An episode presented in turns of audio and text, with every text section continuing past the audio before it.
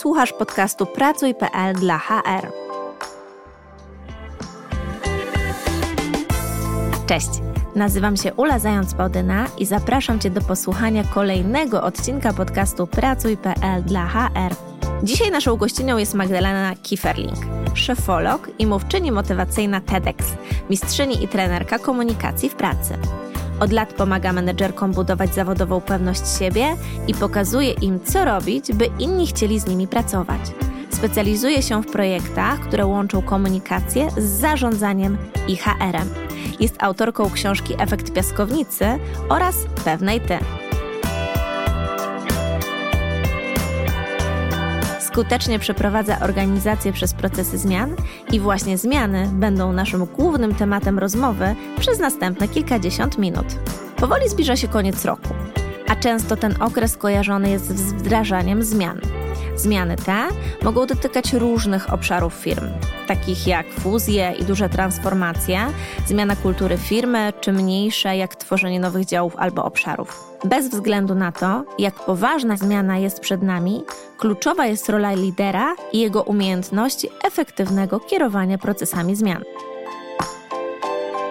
Z tego odcinka podcastu dowiecie się między innymi, dlaczego liderzy stanowią kluczowy czynnik sukcesu przy wszelkich transformacjach kultury i procesów, jakie są główne cechy lidera potrzebne do skutecznego zarządzania zmianą oraz jakie wyzwania stoją przed liderami.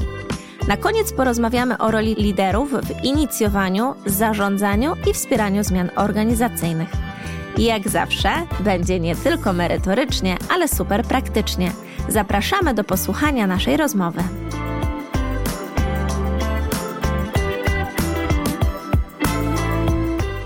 Cześć Magda. Cześć Ula, hej. Dzień dobry, bardzo się cieszę, że przyjęłaś zaproszenie moje i Pracuj.pl do udziału w dzisiejszym podcaście.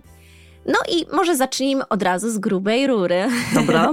Magda, jak wynika z najnowszej edycji takiego ogólnopolskiego badania zarządzania zmianą, z którym ja spotkałam się, w literaturze i gdzieś tam znalazłam wyniki takiego cyklicznego badania w internecie. Jak się okazuje, jedynie 22% zmian w pełni osiąga swoje cele. Dla mnie muszę przyznać, że był to dosyć zastanawiająca liczba, dlatego że wydawało mi się, że to jest aż niemożliwe. Że tak dużo, czy że tak mało? Że tak mało zmian mhm, rzeczywiście mhm. osiąga swoje cele. Oczywiście mówimy o, tutaj o stuprocentowym osiągnięciu tych celów, natomiast myślę sobie, że powodów takiej sytuacji oczywiście może być wiele. Natomiast dzisiaj chciałabym z Tobą poruszyć temat lidera właśnie w procesie zmiany, no bo powiedzieć, że żyjemy w turbulentnym otoczeniu i gdzieś te zmiany z prawa i lewa na nas spływają, to jak nic nie powiedzieć. Mamy do czynienia z wieloma istotnymi modyfikacjami, w organizacji, które tak naprawdę wpływają na każdy, nawet najmniejszy aspekt działania firmy. I chciałabym się Ciebie zapytać, jaką rolę właśnie w inicjowaniu, zarządzaniu i wspieraniu zmian organizacyjnych odgrywają nasi liderzy? Powiem Ci tak, na swoich warsztatach z komunikacji, z komunikacji w zmianie przede wszystkim, bardzo lubię porównywać lidera do linoskoczka, czyli do takiej osoby, która chodzi po linie i nieustannie stara się utrzymywać równowagę. I dlaczego? Bo jedną z takich najsubtelniejszych czynności, którą każdy lider musi wykonać, jest znalezienie równowagi pomiędzy czterema rzeczami: pomiędzy realizmem, pomiędzy pozytywnym nastawieniem, czyli takim optymizmem, pomiędzy uczciwością i poufnością. A dlaczego akurat takie cztery obszary? Czy to jest coś, co gdzieś, nie wiem, wynika z literatury, czy to jest coś, co ty uważasz za takie główne elementy w, no nie wiem, byciu liderem? Od lat pracuję z liderami i wydaje mi się, że to są takie rzeczy, które są najtrudniejsze do uchwycenia i też najtrudniejsze do wyćwiczenia. Także myślę, że z jednej strony praktyka, z drugiej strony literatura. I teraz, co się kryje pod tymi pojęciami? Realizm jest dla mnie taką absolutną podstawą, no bo ten lider musi, żeby zbudować to skuteczne przywództwo, musi bardzo jasno i bardzo uczciwie rozumieć tak naprawdę na czym stoi, tak? O co chodzi w tej jego firmie, jaki jest stan tej firmy, jakie on ma wyzwania, no i przede wszystkim jakie jest ryzyko, no bo każda zmiana zniesie za sobą ryzyko. Czyli przez ten realizm rozumiemy po prostu sytuację faktyczną. Sytuację faktyczną. Ale takie podejście, mhm. takie, no nie wiem jak to powiedzieć, obiektywne? Myślę, że obiektywne i też takie, żeby realistycznie przedstawiać pracownikom, na czym też ci pracownicy stoją, co obie wiemy, że nie zawsze liderzy robią, bo, bo boją się, bo po prostu się boją. Tak? A, bo to często jest łatwiej po prostu. Łatwiej, ale też wydaje im się, że wyjdą na przykład na niekompetentnych. Mhm. Także to ja myślę, że też w świecie mediów społecznościowych, bo to jest tutaj kluczowe, bo jednak cały czas jakby nowe elementy nam dochodzą, tacy liderzy, którzy kolorują tą rzeczywistość, no po prostu nie mają racji bytu. I oni bardzo szybko będą usuwani, po prostu nie będą mieli z kim pracować. Jeżeli chodzi o tą pozytywność, bo to jest druga rzecz, na której ten, co ten lider musi zrobić, żeby nie spaść z tej, z tej liny, to myślę, że to jest taka ogromna siła, która daje energię nie tylko temu liderowi, ale też zespołowi. No bo jak ludzie się patrzą na kogoś, kto jest optymistą, no to po prostu czerpią od niego, czerpią od niego energię. I taki ktoś potrafi ich motywować, potrafi wzbudzić w nich kreatywność. To jest też takie słowo, które, którego ja bardzo nie lubię, bo teraz każdy jest kreatywny i każdy jest innowacyjny. A przynajmniej chce być. A przynajmniej tak, a przynajmniej chce być. Ale myślę, że to, co z mojego punktu widzenia jest najważniejsze, my Polacy jesteśmy strasznymi narzekaczami. I bardzo często mówimy, że czegoś się nie da zrobić, zwłaszcza jak to jest coś nowego. I myślę, że ta pozytywność pokazuje, że da się zrobić. I ten lider całym sobą pokazuje, kurczę, uda nam się, tylko zróbmy to, zróbmy to razem. I ta pozytywność bardzo ułatwia rozwiązywanie problemów. Mhm, ale myślę, że to jest coś, co liderzy mogą, wiesz, gdzieś tam wyrobić w sobie w trakcie, że tak powiem, swojego liderskiego życia, liderskiej kariery. No, tak może to dziwnie zabrzmieć, ale mhm. Czy to jest coś, z czym my się rodzimy? No bo mówimy o tym często, że, że to jest coś, co trudno wiesz, wyrobić sobie w trakcie swojego życia? Myślę, że bardzo to zależy od nas, Aha. od nas samych i czy my chcemy wstawać z łóżka prawą czy lewą nogą. Ja już to widzę na poziomie mojego ośmioletniego syna, o którym bardzo często mówię w kontekście zarządzania. Już u dziecka można wyrobić nawyk, że wstajemy prawą nogą, a nie lewą, tak potocznie. I to od nas zależy, jak się ustosunkujemy do dnia, który mamy i czy chcemy, żeby ten dzień był pozytywny czy negatywny. Także od tego, co mamy w głowie, czy ludzie, z którymi się spotykamy, to są ludzie, którzy myślimy, że nam sprzyjają, czy myślimy, że, że chcą nam wbić w plecy siekierę. Mhm. Więc y, w zależności od tego, z jakim nastawieniem przychodzimy do ludzi i myślę, że u liderów to jest w ogóle kluczowe. No bo zobacz, jak mamy szefa, który wchodzi do firmy i ma zły humor, obojętnie z jakiego powodu, czy tam się w domu coś wydarzyło, czy myśli o jakichś rzeczach, o jakichś problemach związanych z pracą, ale ludzie natychmiast ten humor przejmują i zastanawiają się, kurczę, może coś jest nie tak tej pracy, a skoro jest coś nie tak w pracy, no to może zaraz mnie to zacznie dotyczyć. Tak, masz rację. Ja pamiętam gdzieś ze swojej przeszłości zawodowej, że wchodziło się do pracy i wiesz, i zastanawialiśmy się wspólnie i pytaliśmy, a jaki dzisiaj szef ma nastrój, bo od tego rzeczywiście zależało, czy to będzie dobry dzień, czy to będzie też kiepski dzień dla nas, więc no rzeczywiście ma to znaczenie. No jest to trochę przerażające, że, no tak, że, nasz, tak. że nasz nastrój jest y, zależny od jakiejś osoby, ale to też powoduje, jak ważne jest to optymistyczne podejście i takie pozytywne przede wszystkim. Także to jest a propos tej pozytywności. Myślę, że kolejna rzecz to jest uczciwość. Ja przez uczciwość definiuję w kontekście liderów, definiuję to, że oni się nie boją przyznawać do tego, że popełnili błędy. To jest znowu taka rzecz, która jest bardzo niepopularna, bo my oczywiście wszyscy mówimy, uczymy się na błędach, ale to jest takie, wiesz, pitu-pitu trochę. Mało znam osób, które rzeczywiście potrafią wyjść przed swój zespół i powiedzieć: Słuchaj, zbroiłem, zrobiłem coś, co nie wyszło, mhm. ale próbowałem tak? Bo tutaj też o to próbowanie chodzi. Gdzieś tam z tyłu głowy myślę sobie o tym, że czasami liderzy po prostu nie mogą sobie pozwolić na tą uczciwość ze względu na, no nie wiem, na zobowiązania, na biznes, na wytyczne góry, że tak to w cudzysłowie oczywiście ujmę. Czasami ta uczciwość jest taka trochę wymuszona, albo ten uh -huh. brak mhm. uczciwości, uh -huh. bo to nie zawsze jest brak uczciwości, uh -huh. prawda? To czasem po mhm. prostu jest przez pewien czas pewna poza, pewien brak informacji, który bardzo często jest no, odbierany, jak jest odbierany w różnych organizacjach. Myślę, że tutaj poruszyłaś bardzo ważny temat, bo to jest właśnie ta poufność, bo jednocześnie z tą uczciwością, co jest bardzo paradoksalne, od przywódców się oczekuje dyskrecji i takiej wrażliwości w przekazywaniu różnych komunikatów, zwłaszcza tych komunikatów negatywnych. A wiadomo, że przy zmianie, przy procesie zmiany tych komunikatów będzie bardzo dużo. I uczciwość nie oznacza dla mnie takiego dzielenia się każdym szczegółem ze wszystkimi, bo to absolutnie nie o to chodzi. Bo często liderzy wiedzą rzeczy, o których po prostu nie mogą powiedzieć albo nie mogą powiedzieć w danym momencie. I ta wiedza i te informacje bardzo często są takim obciążeniem dla nich, bo ja często to słyszę od szefów i od osób, które uczą się też na menadżerów, no dobrze, ale co ja mam powiedzieć temu swojemu zespołowi, jeżeli ja na przykład wiem, że za trzy miesiące posypią się zwolnienia. Dokładnie, tak. Więc sztuką, myślę, jest takie przekazywanie tych kluczowych informacji właściwym osobom, żeby równocześnie poszanować ich granice i swoje, i granice firmy, tak? bo tu jest kilka rzeczy, dlatego mówimy o tym balansowaniu, o tym linoskoczku i równocześnie zachować tą prywatność tych, tych delikatnych spraw. I to jest właśnie poufność, czyli mamy te cztery rzeczy, bez których według mnie lider w ogóle nie jest w stanie funkcjonować. No właśnie, mamy te cztery rzeczy, a ja chciałabym, żebyśmy dzisiaj spojrzały na temat lidera z dwóch perspektyw. Jedna perspektywa to taka perspektywa, kiedy zespół HR ma być wsparciem dla liderów, czyli dla biznesu w organizacji, oraz taką sytuację, kiedy to HR przecież jest liderem, prawda? Bardzo często HR bywa liderem. Dlaczego to liderzy stanowią właśnie, Twoim zdaniem, albo może masz przykłady jakieś, czynnik, że tak powiem, sukcesu, gdy mamy do czynienia albo z jakimiś transformacjami kultury, albo procesów w organizacjach? Ja myślę, że taką podstawową sprawą jest wpływanie na ludzi tak, żeby im uzmysłowić, że mogą dużo więcej razem zrobić niż osobno. Że to jest taki prawdziwy leadership.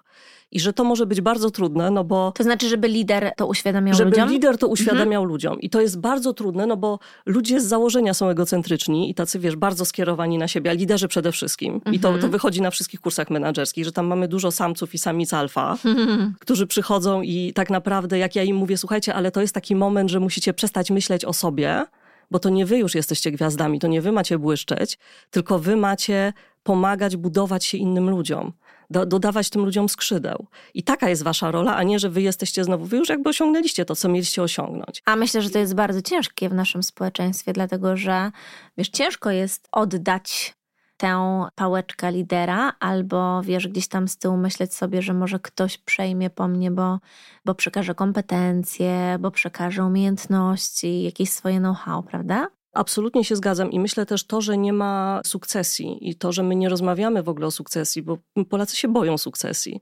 My się boimy oddać swoje stanowisko komuś, kto przyjdzie po nas, a mhm. sami awansować. Bo my byśmy oczywiście chcieli mieć ciastko i zjeść ciastko, a tego się po prostu, tego się po prostu nie da zrobić.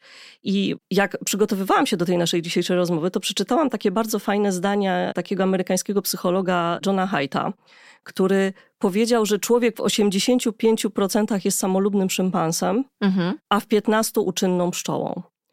I tak sobie pomyślałam, że to liderowanie polega właśnie na tym aktywowaniu w pracownikach cech pszczoły, żeby oni po prostu zaczęli myśleć nie o sobie, tylko o całej organizacji i też o sobie w tej organizacji. Bo jak my coś robimy fajnego dla organizacji, no to wszyscy tak naprawdę z tego mamy, mamy pożytek. Czyli liczy się ten długoterminowy interes zespołu, a nie krótkoterminowy mój interes osobisty.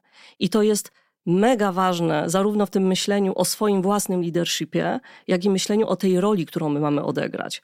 Bo myślę, że trudno jest ludziom, którzy są skierowani na siebie, którzy myślą o, o tym, czy, czy zarobią tyle, ile by chcieli, czy będą mieli awanse, no bo tak większość pracowników myśli i myślę, że tutaj możemy rozmawiać otwarcie, też zwłaszcza, że HR-owcy nas słuchają. oczywiście. Więc trudno jest im uświadomić, że chodzi o coś większego i że wcale im nikt za to więcej nie będzie więcej płacił. A czy to nie jest trochę tak, że tak sobie myślę, myślę sobie o liderach w biznesie, myślę sobie o liderach w HR-ze.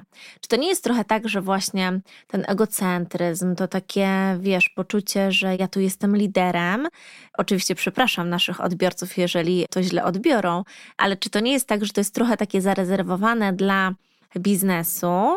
A jeśli chodzi o tych liderów HR-owców, no to tak nawet patrzę przez pryzmat swojej jakiejś drogi zawodowej, że my jesteśmy trochę tacy bardziej wstydliwi w cudzysłowie, nie tacy hej do przodu, trochę tak, wiesz, krygujemy się, żeby być tym liderem, takim, wiesz, partnerem dla biznesu, że ja tutaj, Ula, przychodzę i jestem, wiesz, pełnoprawnym członkiem tego całego mhm, zespołu, uh -huh, tych, uh -huh. tych mhm. wszystkich liderów. Bo gdzieś mam takie poczucie, że nie wiem czy słuszne, ale że trochę to liderowanie, jeżeli mogę tak to ująć, w tych dwóch światach świecie biznesu i świecie HR-u, no to się z mojej perspektywy zdecydowanie różni. Ja myślę, że poruszyłaś taki ważny temat poczucia własnej wartości, bo to jest coś, co my na pewnym etapie, jeżeli chcemy kierować innymi ludźmi, jeżeli w ogóle nimi chcemy zarządzać, jeżeli chcemy im delegować pracę, jeżeli chcemy ich potem sprawdzać, tak, no bo to jest, o tym jest całe zarządzanie i o tym też jest liderowanie, musimy mieć świadomość tego, jak my jesteśmy odbierani przez innych ludzi, bo nie zawsze ten wizerunek, który my mamy w głowie na swój temat, jest tym wizerunkiem, który mają inni. No bo wizerunek to jest to nie jak my się sami postrzegamy, tylko jak inni ludzie nas postrzegają.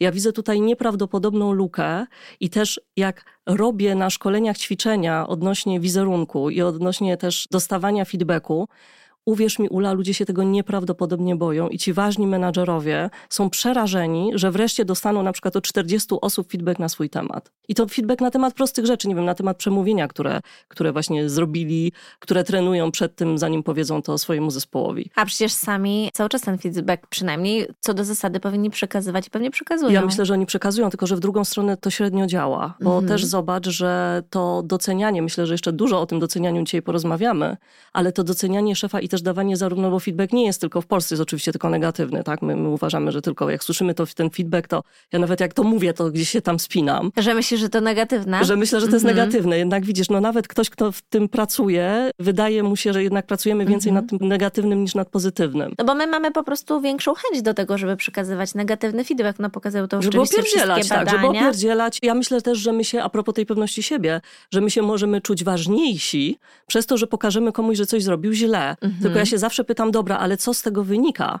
No bo wiesz, bo ktoś się może zamknąć w sobie i po prostu więcej nie robić. I większość pracowników tak reaguje. I ja myślę, że też większość osób z pokolenia Z to jest nieprawdopodobne wyzwanie, bo ich po prostu nie można opierdzielać.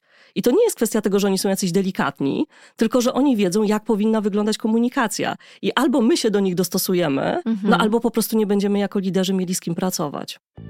To jest podcast Pracuj.pl dla HR. Rozmawiamy o skutecznej rekrutacji i budowaniu angażującej kultury organizacji dzięki HR. Wracając do tego naszego HR-owego świata, bo tutaj, tak jak powiedziałyśmy sobie, odbiorcami są głównie HR-owcy, HR-owczynie, że tak to ujmę.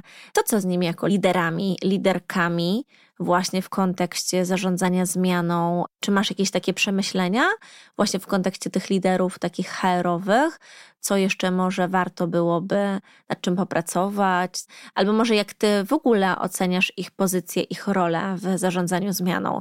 Bo z jednej strony myślę sobie oczywiście o tych kompetencjach, o tym, ty powiedziałaś o tym poczuciu własnej wartości, no ale z drugiej strony my jako HR-owcy nie zawsze jesteśmy partnerami dla biznesu, po prostu gdzieś tam w tych zarządach nas nie ma, gdzieś w tym key managementie po prostu jesteśmy pomijani. No to o co warto z twojej perspektywy zadbać? Wiesz co, mnie się wydaje, że to jest kwestia pewnego takiego zaawansowania biznesowego i takiego myślenia o sobie w kategorii osoby, która po prostu zna się na tym biznesie.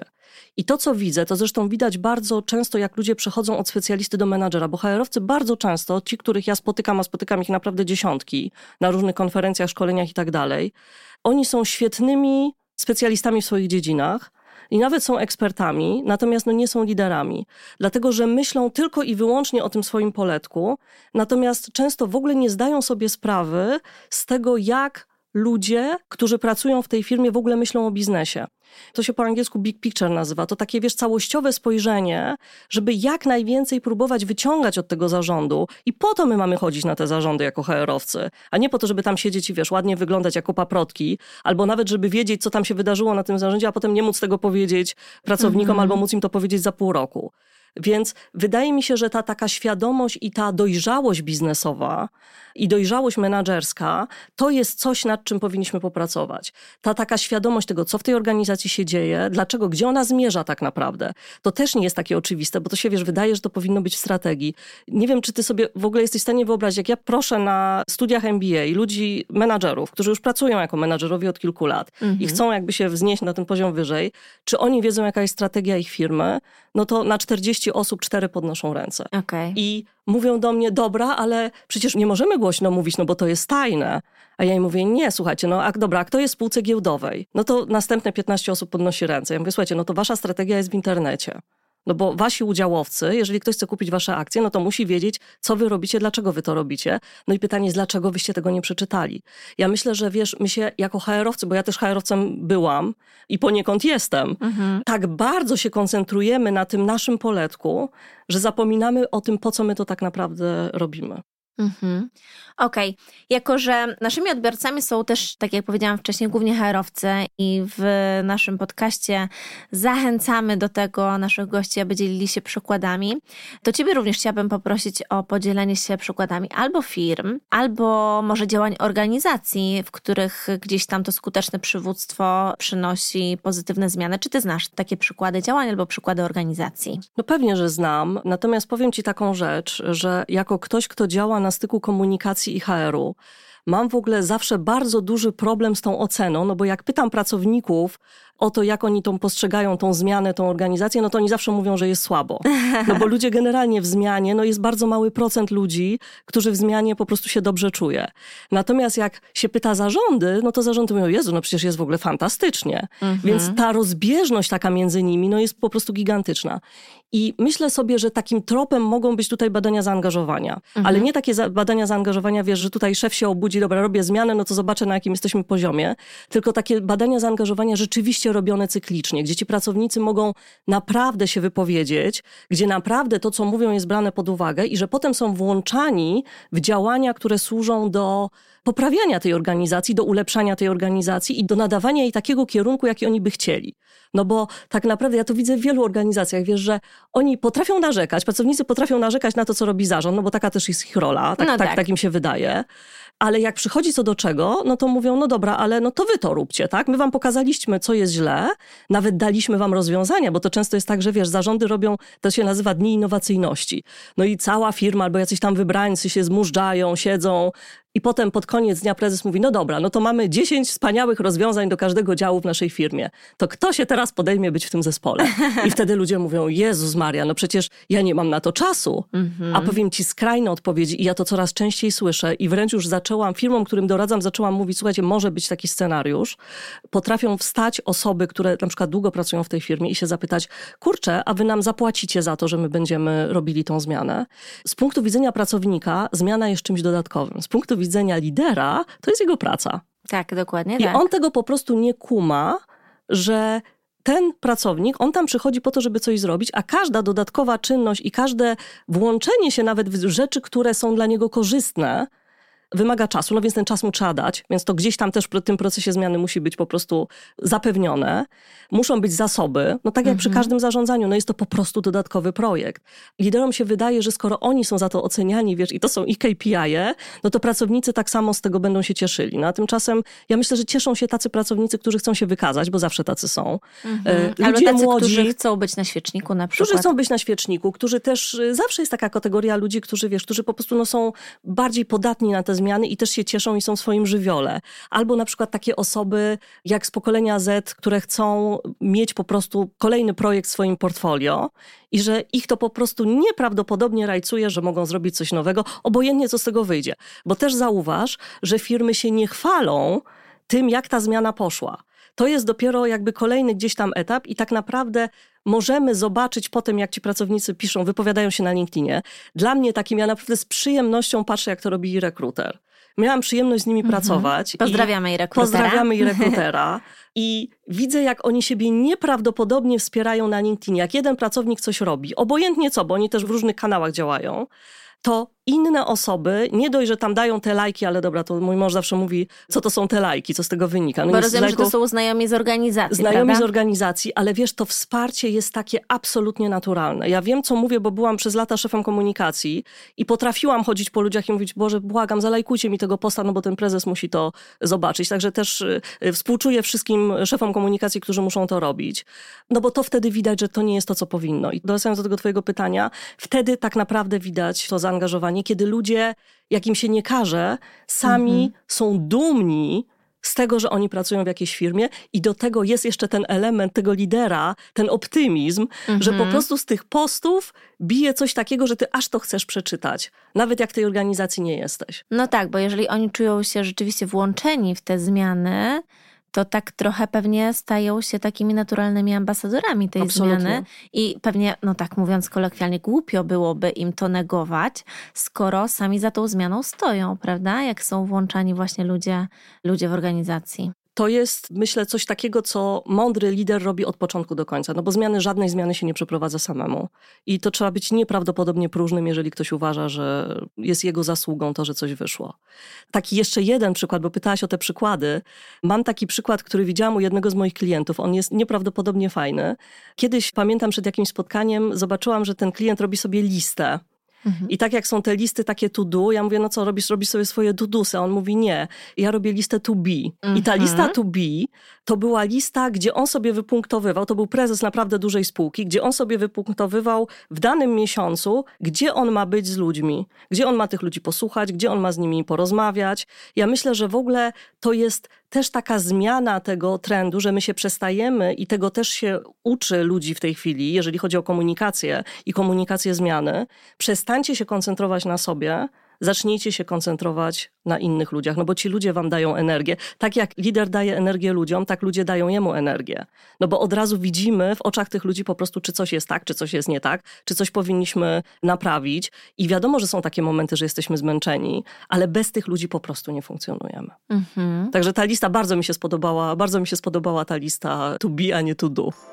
Słuchasz podcastu Pracuj.pl dla HR. Mhm.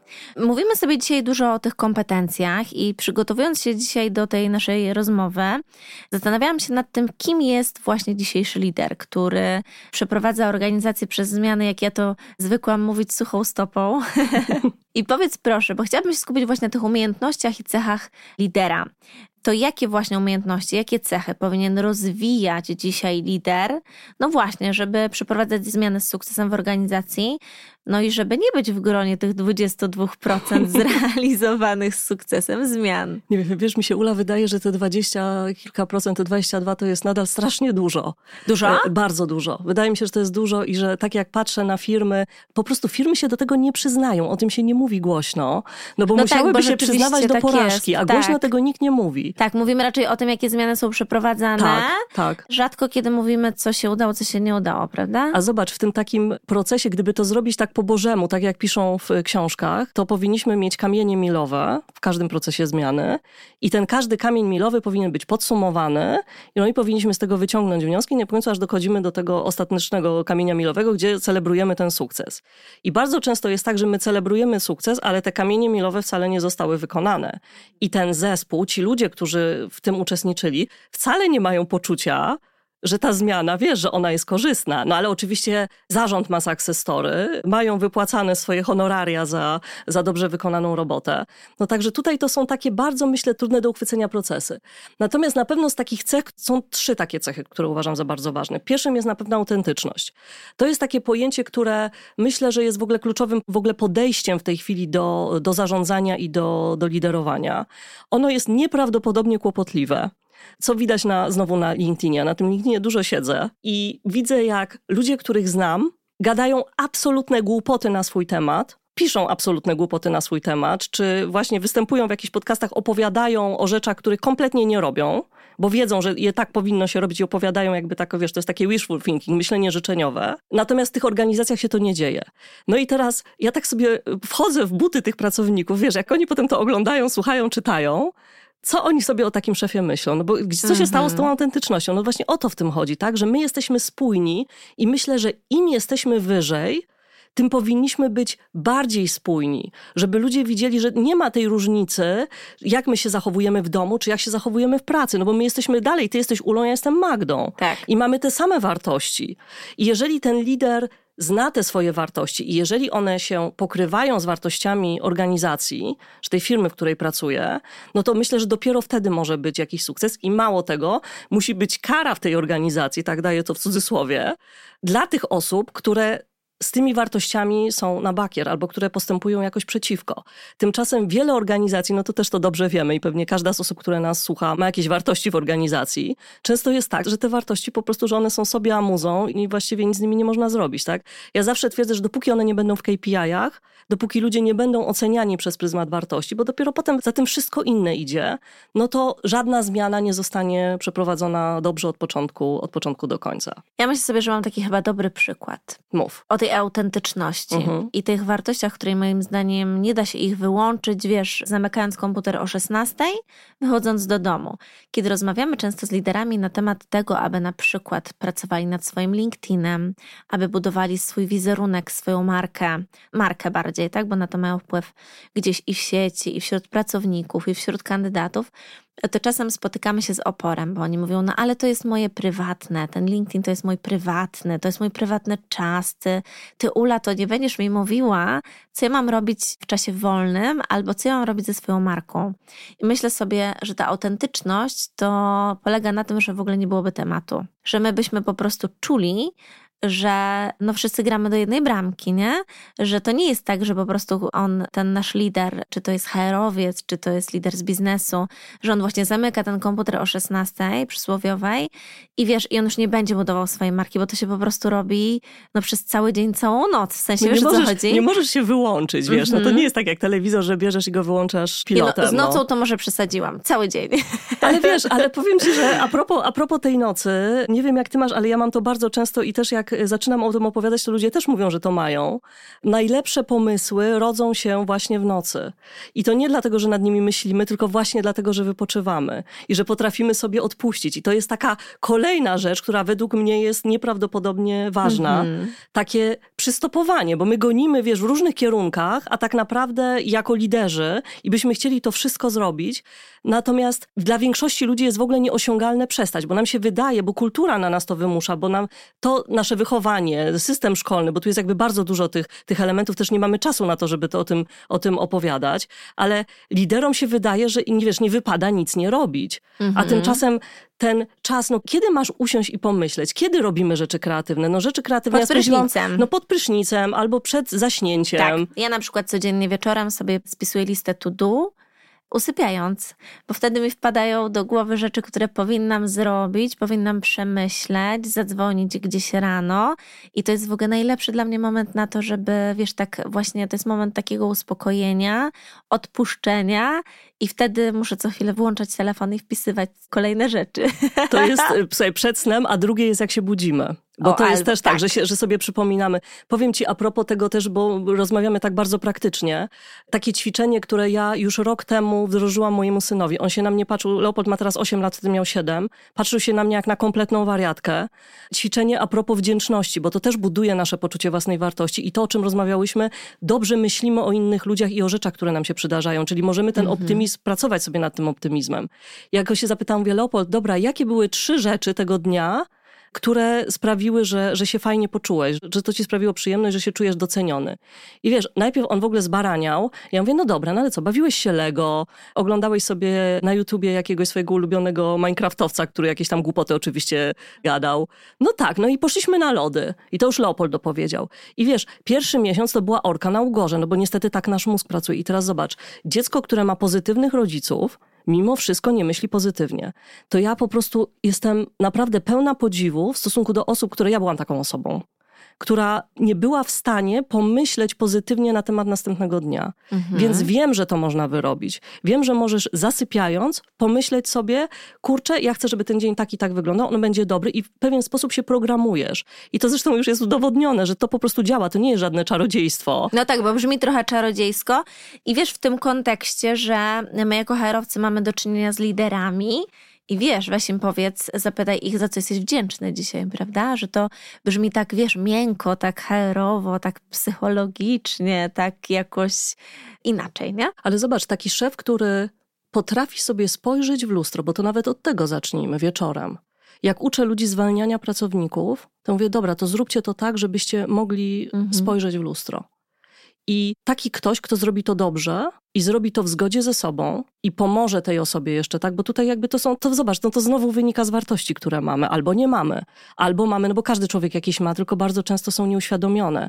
Więc wydaje mi się, że ta praca nad tym leadershipem, ona się po prostu powinna zacząć od wartości albo od takiego pomyślenia sobie dobrze, co jest dla mnie ważne i jakie ja mam te cele i jak ci inni ludzie, bo ja znowu nie jestem w tym sam, jak ci inni ludzie w tych moich celach się mogą odnaleźć i też co więcej, otoczyć się takimi ludźmi, którzy nas będą wspierali, bo bardzo często jako zewnętrzny konsultant widzę, jak prezes wojuje z zarządami. No i to jest wtedy straszne, no bo kto na tym źle wychodzi? No, mhm. pracownicy. Oczywiście, bo nic nie, tak. można, nic nie można ustalić i wtedy się mówi, wiesz, o mataczeniu, o gierkach, bo ludzie to świetnie wyczuwają, co tam na górze się dzieje.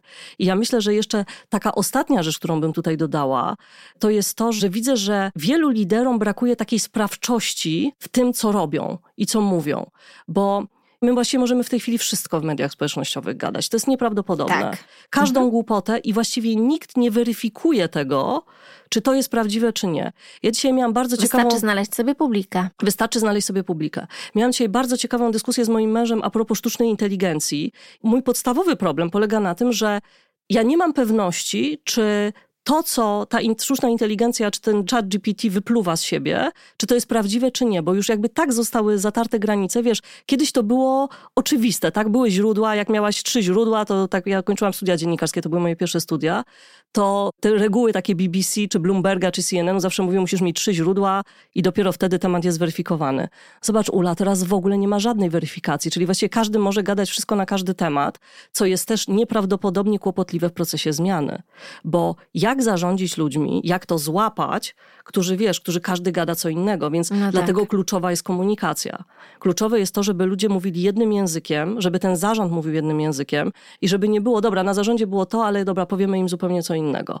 No bo wtedy już jest ten brak spójności, brak autentyczności i równocześnie znowu się to przekłada na brak sprawczości, no bo ten lider wtedy nic nie zrobi. To, są, to jest te 80% zmian, co się nie udają właśnie. Tak sobie myślę właśnie. A powiedz proszę, czy ty ze swojego doświadczenia, tego doświadczenia warsztatowego, które masz, to czy mogłabyś się podzielić z nami, naszymi odbiorcami, jakimiś technikami albo narzędziami, które liderzy, niezależnie od tego, gdzie oni tam są zlokalizowani, mogą wykorzystywać właśnie w zarządzaniu zmianą? Mhm. Powiem ci, że pracując z liderami, widzę, że oni przede wszystkim nie mają czasu na poznanie siebie w zmianie.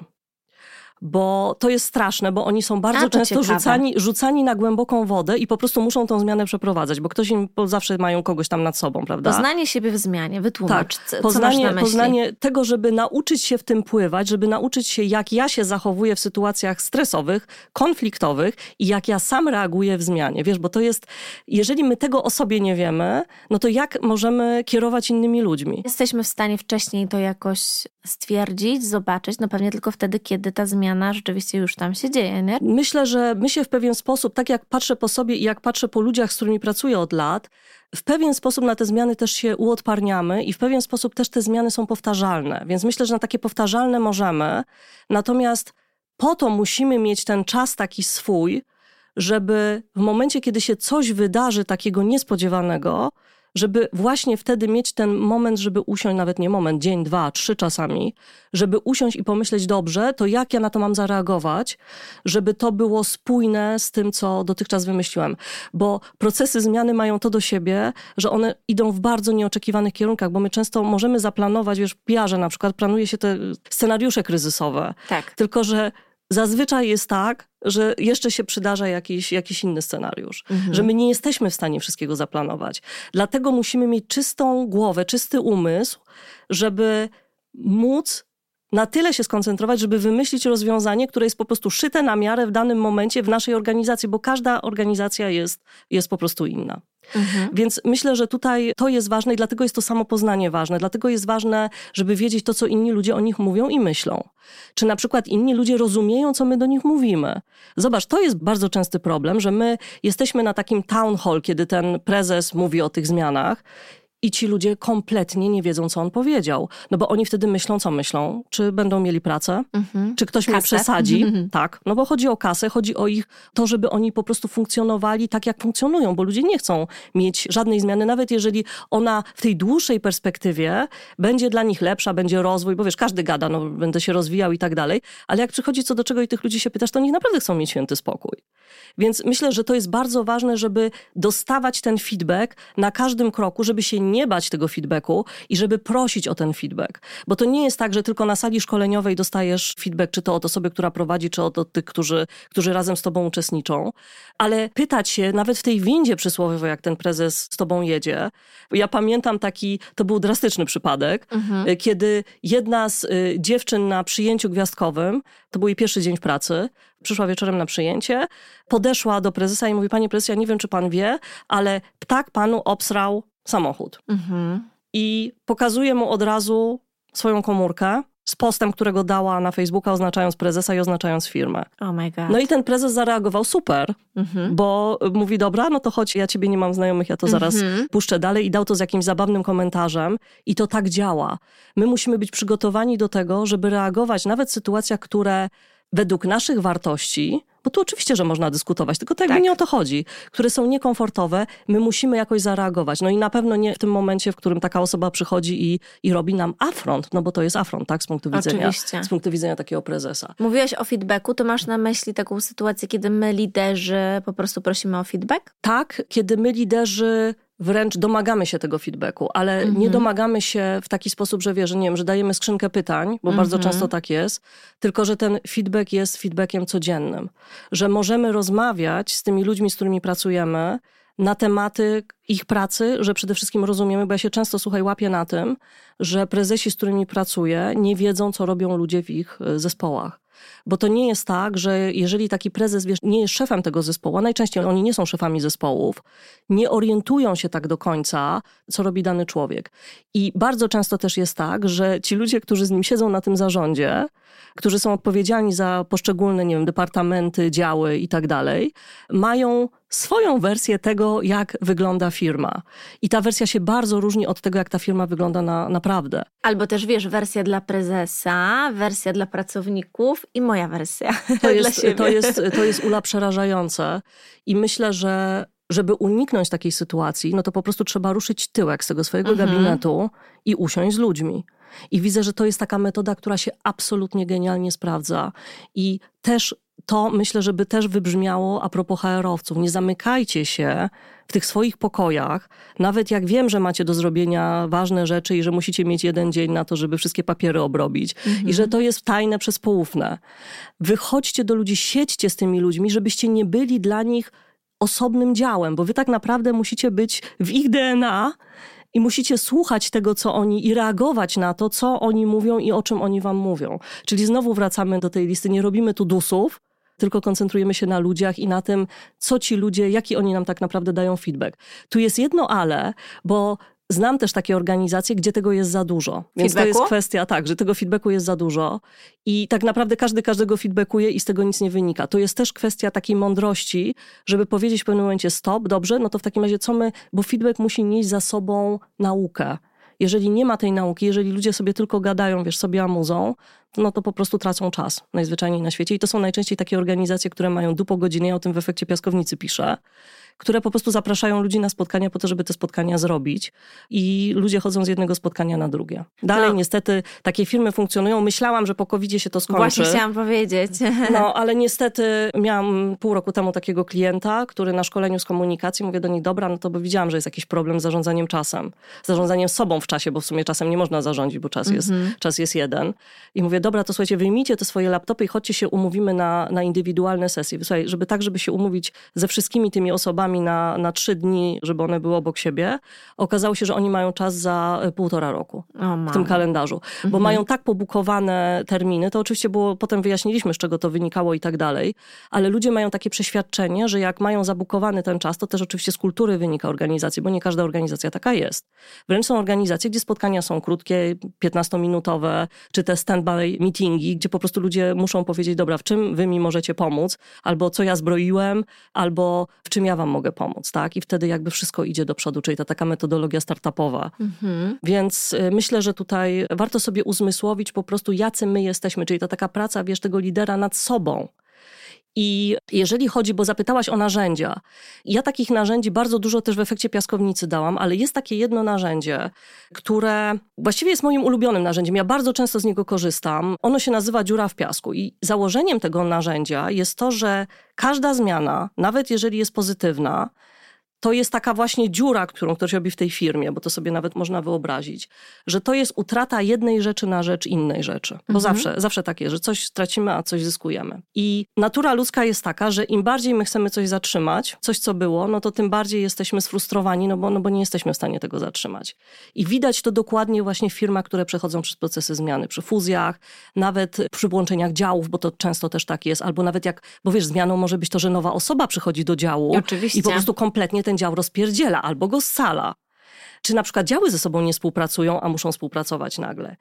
Ale jakby w kontekście ludzie, no wszyscy ludzie, bo wszyscy ludzie tak mają, ale w kontekście pracowników, zawsze się opierają na stracie, którą ta zmiana pociąga. Czyli oni raczej myślą o tej stracie, a nie o tych zyskach.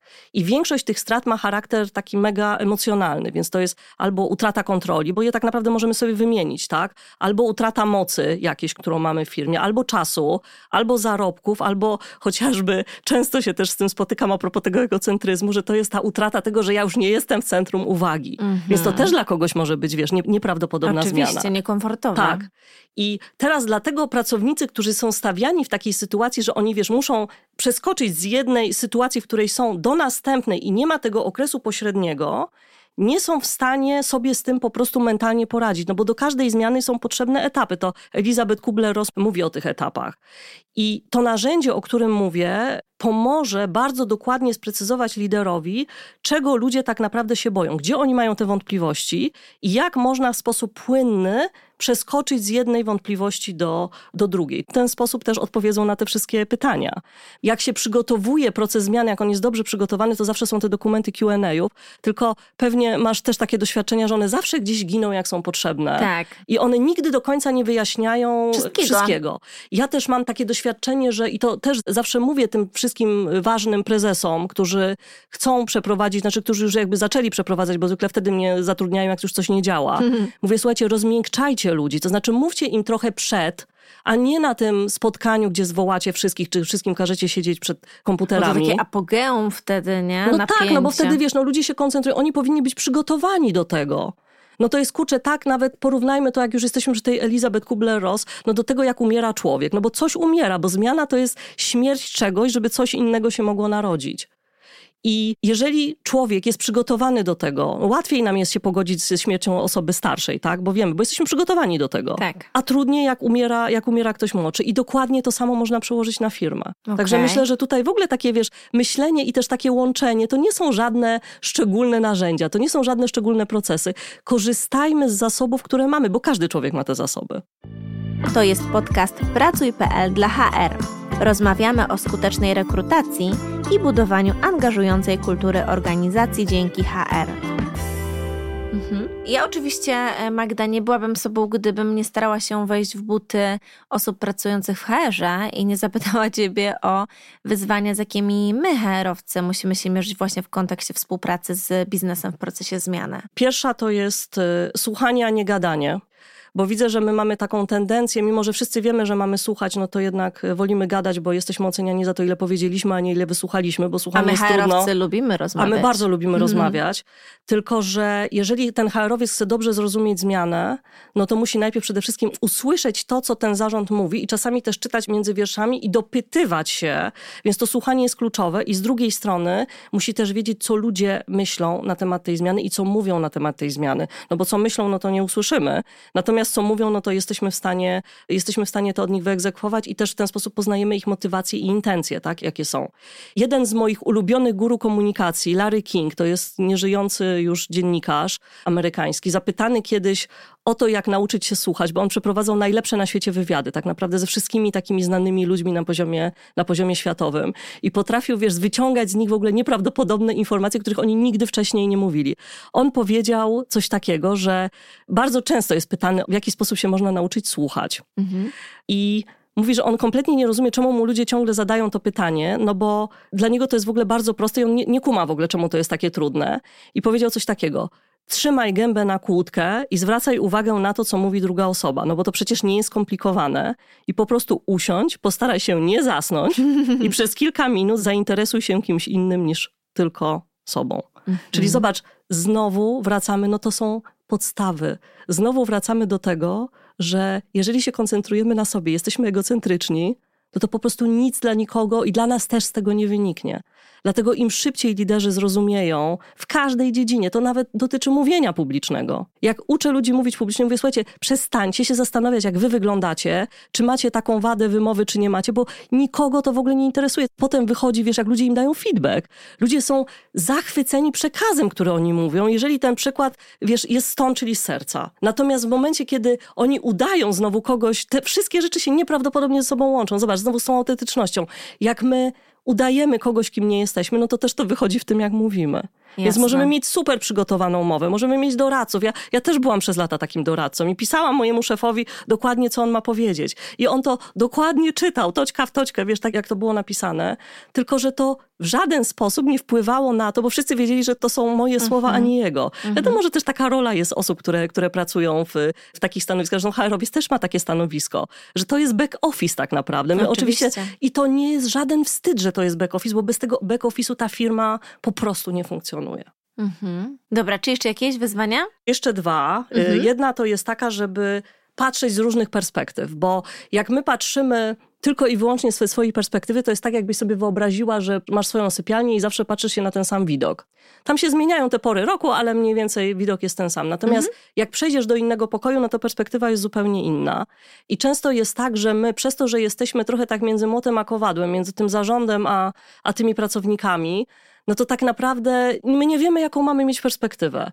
Ja myślę, że to też jest takie niesamowite w tej pracy HR-owca, że my widzimy, że ludzie są różni. To są takie, wiesz, slogany i wydaje się wytrychy słowne, natomiast w momencie, kiedy to głęboko do nas dociera, no to wtedy przestajemy tych ludzi szufladkować, przestajemy ich, wiesz, wkładać w jakieś takie ramy, no bo nagle się okazuje, że jeszcze jest 150 innych rozwiązań i to wcale nie musi być to rozwiązanie zarządu albo rozwiązanie tych pracowników, mhm. bo jak oni zaczynają ze sobą gadać, no to wtedy są w stanie naprawdę wypracować fantastyczne rzeczy. Ale oczywiście też takie gadanie musi być moderowane, bo to nie jest tak, że każdy się, wiesz, przyjdzie, ja to zawsze mówię, zwymiotuje na drugą stronę i to jest po prostu niekonstruktywne. Nie, to musi być zaplanowane. Muszą być też reguły tego, jak będziemy rozmawiać ustalone ze sobą, co bardzo niewiele firm robi. Mhm. No i ostatnia rzecz to jest docenianie.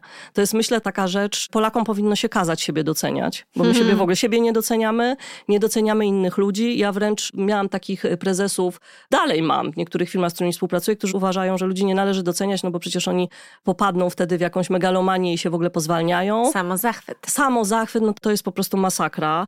Powiem ci, że kiedy na szkoleniach proszą ludzi o to, żeby docenili swojego szefa, to mój syn to nazywa ząg. Im daje zwykle dwie minuty ciszy. Bo on, ale nie możemy pracownika docenić. Ja mówię, nie, no bo pracownika to wy wiecie, że macie doceniać.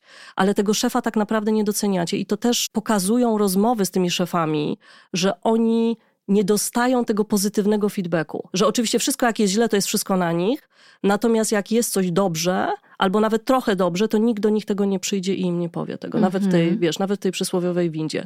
I to jest strasznie przykre, no bo też tego prezesa, czy tego szefa działu, czy tego menadżera jego trzeba też motywować. I to jest, firma jest takim organizmem, który po prostu no, musi, żeby działał. No to wszystkie trybiki w tym mechanizmie muszą działać, a nie, że mamy świetnego lidera albo że mamy świetny zespół, tak? Każdy każdego gdzieś tam musi, musi uzupełniać. Tak, rzeczywiście tak jest, a nie zawsze o tym pamiętamy, albo nawet, wiesz, tak wstydzimy się trochę pójść tam na górę, bo może to zostać jakoś źle odebrane, że my na przykład chwalimy, bo mamy jakiś interes w tym, prawda? Ale wszystkie te osoby, które spróbowały, Potem dzwonią i mówią: Słuchaj, stała się magia, bo wiesz, co się dzieje? Oni wchodzą na inny poziom komunikacji.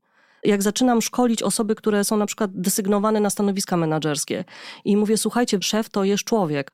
Wy musicie się nauczyć z nim rozmawiać. Wy nie przychodzicie tutaj po to, żeby rozmawiać z ludźmi, z którymi pracowaliście mhm. i z którymi byliście w zespole, bo wy z nimi umiecie rozmawiać. Natomiast spróbujcie wejść to oczko wyżej, po to, żeby być po prostu partnerem do rozmowy dla tej drugiej osoby. A to jest człowiek, czyli znowu wracamy do tego, że w centrum uwagi stoi człowiek. Jeżeli na tego szefa patrzymy jak na człowieka, no to znowu zmienia się to, w jaki sposób nawet y, dobieramy słowa w rozmowie z nim. Mhm. No takie proste, a takie trudne. Aha, zdecydowanie tak. No. Magda, ostatnie pytanie na dzisiaj, bo my tu się rozgadałyśmy. Mam nadzieję, że pozytywnie dla naszych odbiorców. Rzeczywiście zmiana bardzo często oznacza opór pracowników i gdzieś wiesz, jakiś brak zgody, otwartości. Tak jak mówiłyśmy zresztą sobie na to, co nowe, co nieznane. I trudne decyzje podejmowane przez liderów także często nie są dobrze odbierane przez załogę, gdzieś tam przez pracowników. Co mogłabyś poradzić nam, co robić, żeby poradzić sobie z tego typu sytuacjami, albo jakim zapobiegać właśnie z takimi oporami związanymi z różnymi zmianami, o tak to określę? Myślę, że jest taka podstawowa zasada. Ja ją tak na własny użytek nazywam zasadą dwóch K, bo to jest komunikowanie i konsultowanie.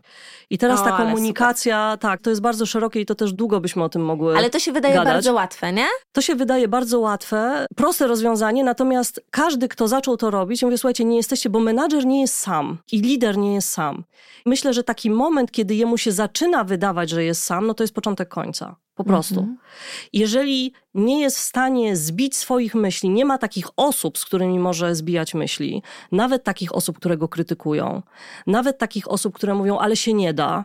Wiesz, w takim zespole, myślę, doradczym powinny być naprawdę różne osoby o różnych punktach widzenia, bo te punkty widzenia, do tyle się, zobacz, mówi o różnorodności. I ja myślę, że jeżeli chodzi o komunikację i doradztwo w tej komunikacji, to ta różnorodność po prostu jest niezbędna, bo dopiero wtedy jesteśmy w stanie poczuć, bo to jest kwestia czucia, a nie wiedzy, tego, jak tak naprawdę, co się w tej organizacji dzieje.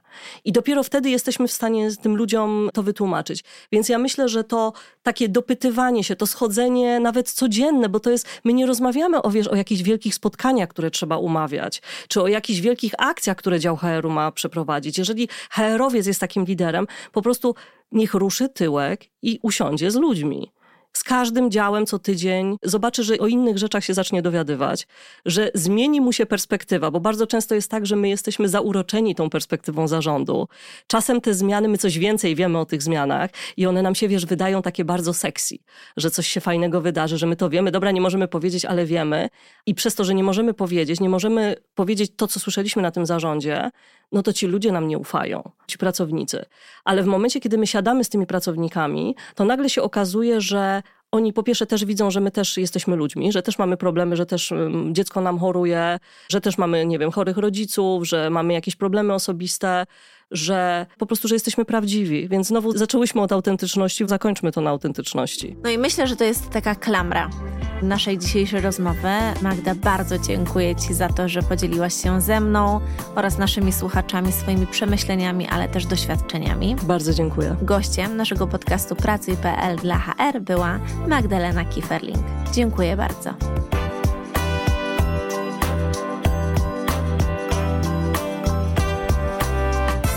To był podcast Pracuj.pl dla HR o skutecznej rekrutacji, angażującej kulturze organizacji, a także rozwoju pracowników i budowaniu marki pracodawcy. Jeśli chcesz dowiedzieć się więcej i być na bieżąco, zapraszamy Cię do odwiedzenia profilu Pracuj.pl dla pracodawców na Facebooku lub Pracuj.pl na LinkedIn, na których na co dzień dzielimy się poradami i inspiracjami. Kolejne odcinki znajdziesz w ulubionym serwisie streamingowym, np. Spotify, Google Podcast albo Apple Podcast. Jeśli chcesz otrzymać powiadomienie o nowym odcinku, kliknij przycisk Zasubskrybuj. Podcast powstał we współpracy z agencją Concept PR i Concept Audio.